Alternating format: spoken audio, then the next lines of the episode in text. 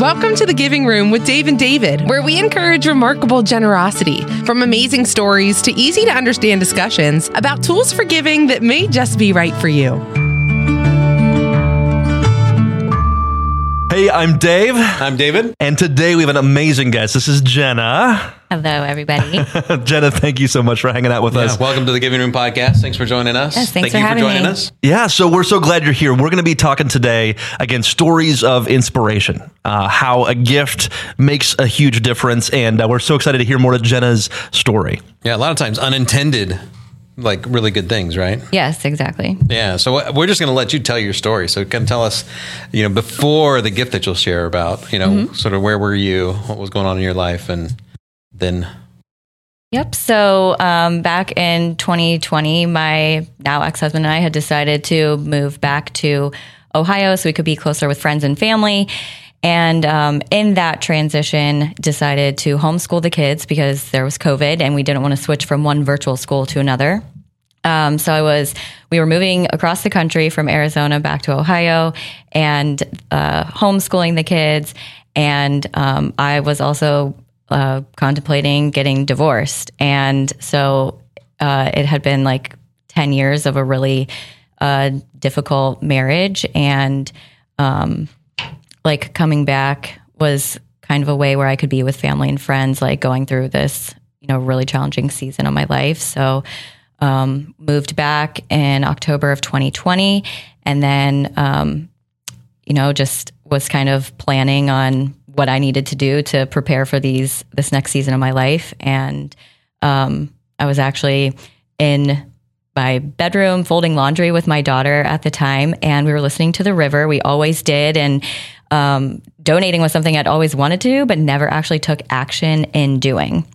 So we're folding laundry and she was like, Mom, let's donate to the river. And I was like, okay, like, let's do it. How old was your daughter? At the time, 8. That's fantastic. Yeah. So I donated and, actually shortly after that, they said our names on the radio, which was really fun and, said the little blurb. And so she got to hear that, which was really fun for her. And so that donation was made probably like the end of December of 2020. And then around the beginning of the year is when I started living with my mom and going through that divorce process. And that was really difficult. And I think it was February 1st then that I was sitting in my mom's basement and I got a call from a number that I did not know. And I usually don't answer them because I don't want to talk to marketers or whatever. Fair enough. I get that. And, I'm just like I'm homeschooling kids. I'm living with my mom. My mom, God bless her soul, is like taken me and the kids in. And, she wasn't used to being around small children a lot. So that was like its own thing in of itself. But I get a call and it said, "Hi, this is John, one of the chaplains from the River Radio Station. We're calling our listeners today to see if you have any prayer requests." I was like, "Actually, I do. I'm going through a divorce, and would you please pray for me and my children?" And so from me sharing that with him, he was able to ask me if I was looking for counseling, and I was. I just hadn't found anyone yet, and he had mentioned the person that he had used when he went through his divorce, which was a male, and I had never had a male counselor before, so I was a little uneasy about that. So it probably took me like a month and a half to reach out to that counselor and say, "Hey, can we just like hop on the phone and see if we would work well together, if you're someone that you'd be interested in talking to work through this?" And so I did, and it was like a match made in heaven. I felt so comfortable talking to him, and so I was able to find a counselor, a Christian counselor, through the recommendation of John to like help me through this difficult season of my life. And then also John was there offering to chat since he had been through something similar. So at that point in my life, I didn't really know a lot of divorced people, and so it's a very lonely place to be. And so when you meet someone else who's been through divorce for any reason, you become like instant best friends. I mean, this happened to me with multiple people. So through my counselor, though, I was introduced to a church because I was looking for somewhere to go. He recommended a church for me to go to that he goes to. And so I went there and fell in love with it. And so I stayed there. And through that, I was connected to a small group of women who like really helped support me through this time and helped me through a couple of moves in the next few months of my life. And then also was connected with another woman who was going through divorce. And again, like you just have a special bond with someone because it's not an easy thing to go through and it's not something anyone ever really wants to go through. Yeah. And so just meeting these people that I never would have, you know, not having had made that donation. Like, I don't even know if, you know, they would have been put in my path. Well, and you had a kind of a crazy cool thing happen to you when you were just visiting that church, right? Was there kind of a story there? I remember correctly, for single moms, right? Yeah. So I think it was the second time I'd been to that church, it was Mother's Day. And that was really hard for me because it was my first Mother's Day kind of like on my own and right. No one really like doing anything to mm-hmm. celebrate me. And so I went in there and, you know, there was this beautiful speech given. And so when at the end, she was like, well, we have know, something we want to give away to like a single mama. And I guess that's what I considered myself at the time. And so I raised my hand and they ended up giving me like an hour, gifting me an hour massage. And so of course I'm like bawling in church because I'm like, oh my gosh, like I don't need like another human to take care of me. Like God is putting me in the right place for other people to take care of me. So it was pretty emotional and like snuck out for a little bit. And someone at the church, like just sat there and held me for a minute while I cried. But it was just such like an amazing thing and a realization for me that I didn't need like a human to do it, but that just to trust God in this process and he would take care of me. That's awesome. That's fantastic. And it started with your daughter actually. It did. Which is fantastic too. Yeah. So your daughter suggested you made the gift and then the series of events ends up, would you say it changed your life, right? Like absolutely. Yeah. I'm definitely, I have grown like deeper in my faith with the Lord and trusting him. I went through some really difficult things that my ex and I did not agree upon. And that was me literally on my knees in my room every night, surrendering like my life and my kids' lives to the Lord, because I just knew that he is in control, not me. And so I just had to trust his plan, even if I didn't like it.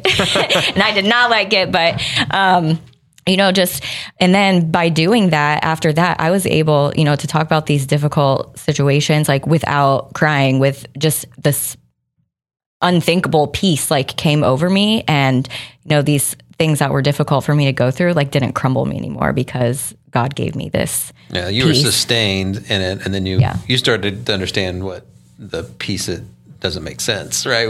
In the Bible, we hear it doesn't. The peace that passes understanding, right? So peace that doesn't make sense, and you got to live it. I did, and I still do sometimes. I mean, every day I do, because that peace is still there. And you know, I pray because I believe there's so much power in prayer, and ultimately, like God is my children's father, and He's going to use their lives for His purpose. And so, just like trusting Him to do that, even when I don't like some of the steps that are going with it. So just like, you know, releasing that control over my life and my kids and surrendering it to God is I think the ultimate moment where he brought me that peace. And even moving forward, right? So you've this started with this small gift, you know, your daughter prompts you, yep. you suddenly this snowball of things happens, right? You find a church, you get counseling, you find a community of people that can support you. But also through this journey, you've had to figure out how to support yourself. And, you know, you've actually started a business venture, right? Yeah, and without going into details about that, though, one of the things I know you and I actually talked about, you know, off air here was how you're really excited, even how you can use your business to give back. Yes. And want to hear like a little bit more about, you know, your thought process through that and even now how from this initial gift to now, as God blesses your business, you're using that to be a blessing. Yeah. So a couple of share-a-thons ago is when God started really speaking to me. And I wasn't... when I first started giving, I was just giving a small amount every month. I had no job. I was, you know, basically like living off of my mom. And so, you know, I was giving what I could at that time. And then you know, once I started getting more support and had a job, I was like, okay, I want to give more. And one thing that I didn't really recognize growing up is there's a difference between tithing and offering. And so I don't know, something like God put something in my heart to like, look at this. And so I started talking to my friend who I'd met at church, who was going through a divorce as well. And I was like, you know, I'm really feeling called to do this. And it scares me to death to do this, you know, 10%, mm-hmm. like I've never donated that much to anything in my life.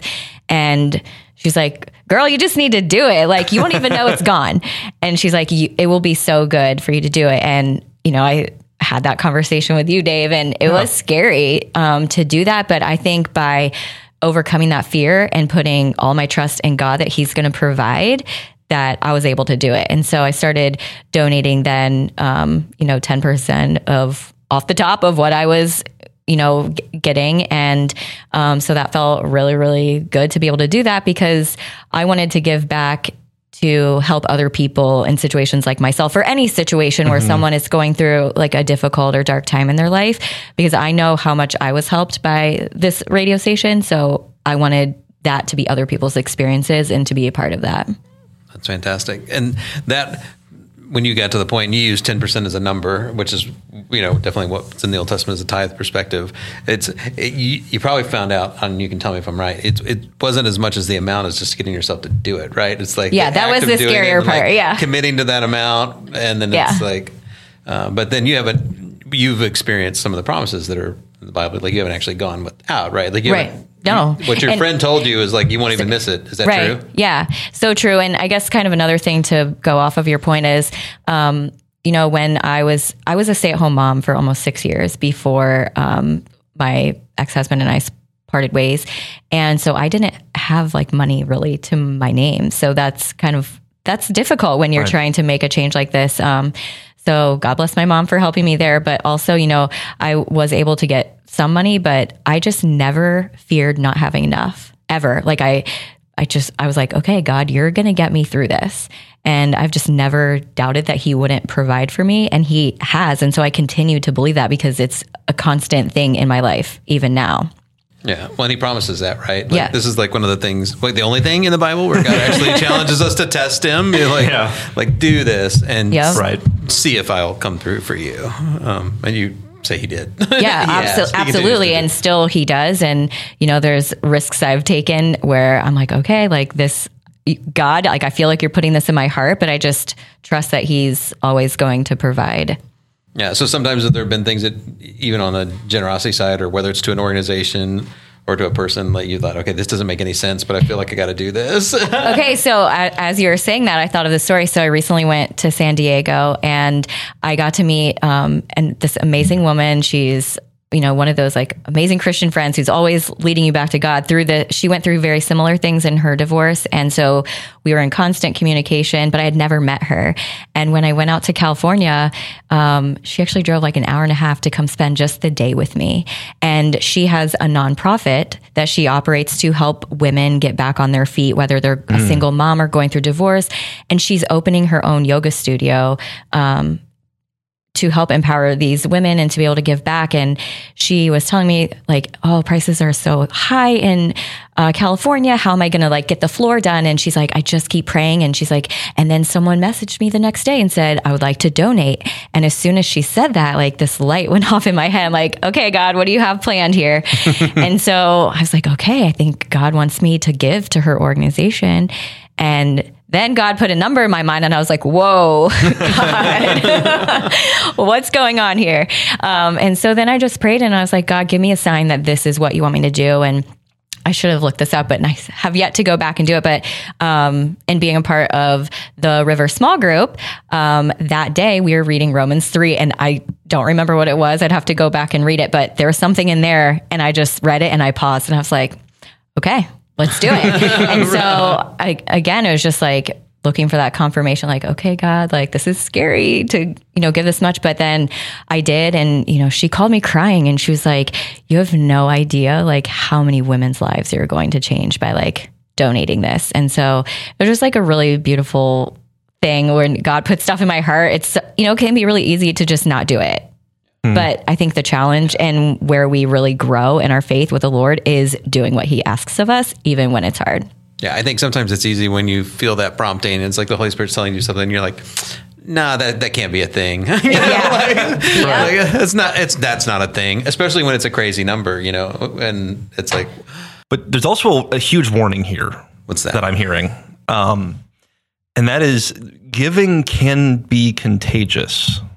Yes. You have to be careful here because when you start, you may find yourself doing more. Mm-hmm. And not only that, but it's motivating. I remember, you know, we talked about how you mentioned, you know, the matching gifts that we sometimes do in a radio fundraiser. Like, I want to give one of those someday. I do. Right. And when you think about your own business, because you've started your own business here, and then she's like, I want to be so successful that I can be like, I've got that match. And you're like, well, I think I told you I want to get, I was like, I'm giving $10,000 like in one check to this radio station someday. Like that is a goal of mine. And I've even had that even before starting my business, but just like, I want to be able to, you know, have abundance so that I can give abundance to others. That's fantastic. And when you become part of something like this, you know, you think about the people that are being impacted now because of your gift through the chaplain ministry that you experienced, through the River Radio Ministry, now through this other ministry, the yoga studio and ministry to moms and who are going through this.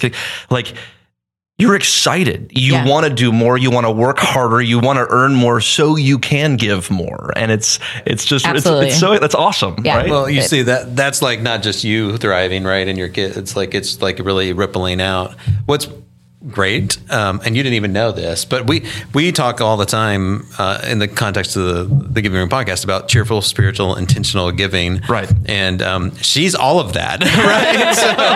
So she's enjoyed it. That is the contagious part. Right. Yeah. And spiritual, you went back and prayed about it. And I get sometimes you're like, God, really? I'm going to pray about this. Yeah. But sometimes you're like, you know, I just need to make sure that this is a spiritual decision, you know, not a you decision, you know. So sometimes that's important. And then intentional, like you've been super intentional about this. And you even set a goal. That's very intentional. So well, another thing too, speaking of the word intentional. So before I did have my donation set up on like auto pay.